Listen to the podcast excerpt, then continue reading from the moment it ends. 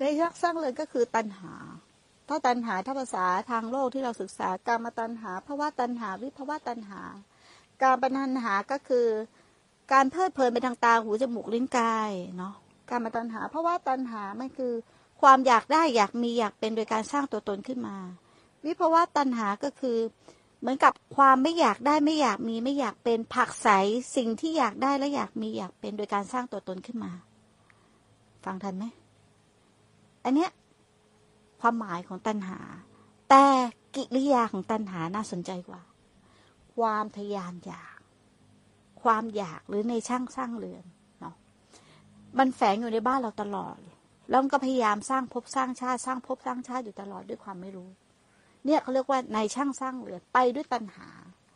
แม่ครูบอกว่า ให้ในสักชิกให้ความความเพียรขึ้น แต่แม่ครูลงท้ายว่าอะไรอย่าไปด้วยตัณหานะแต่ก็ไม่แคล้วหรอก เราต้องไปด้วยอะไร ตัณหาตัณหาแม่ครูบอกไอ้แค่สติปัญญาเพราะความเคยชินของเรา แต่มันก็เป็นหนทางถูกไหมก็เรียนรู้จากตัณหาเนี่ยแหละ เรียนบ่อยๆ เรียนความผิดพลาดบ่อยๆบ่อยๆบ่อยๆบ่อยๆบ่อยๆกลับไปกลับมากลับไปกลับมา มันก็จะเห็นโทษเห็นตัวปัญหาทั้งหมดก็คือ อีนายอีนายช่างสร้างเรือนนี่แหละแต่นายช่างสร้างเรือนเนี่ย ที่จะที่ที่มันจะดับได้ไม่ใช่เราไปดับมันนะ มันดับได้เพราะว่าเราเข้าใจพระสัจธรรมถูก เราเข้าใจพระสัจธรรมแต่ไม่มีตัวเราเป็นผู้เข้าใจนะ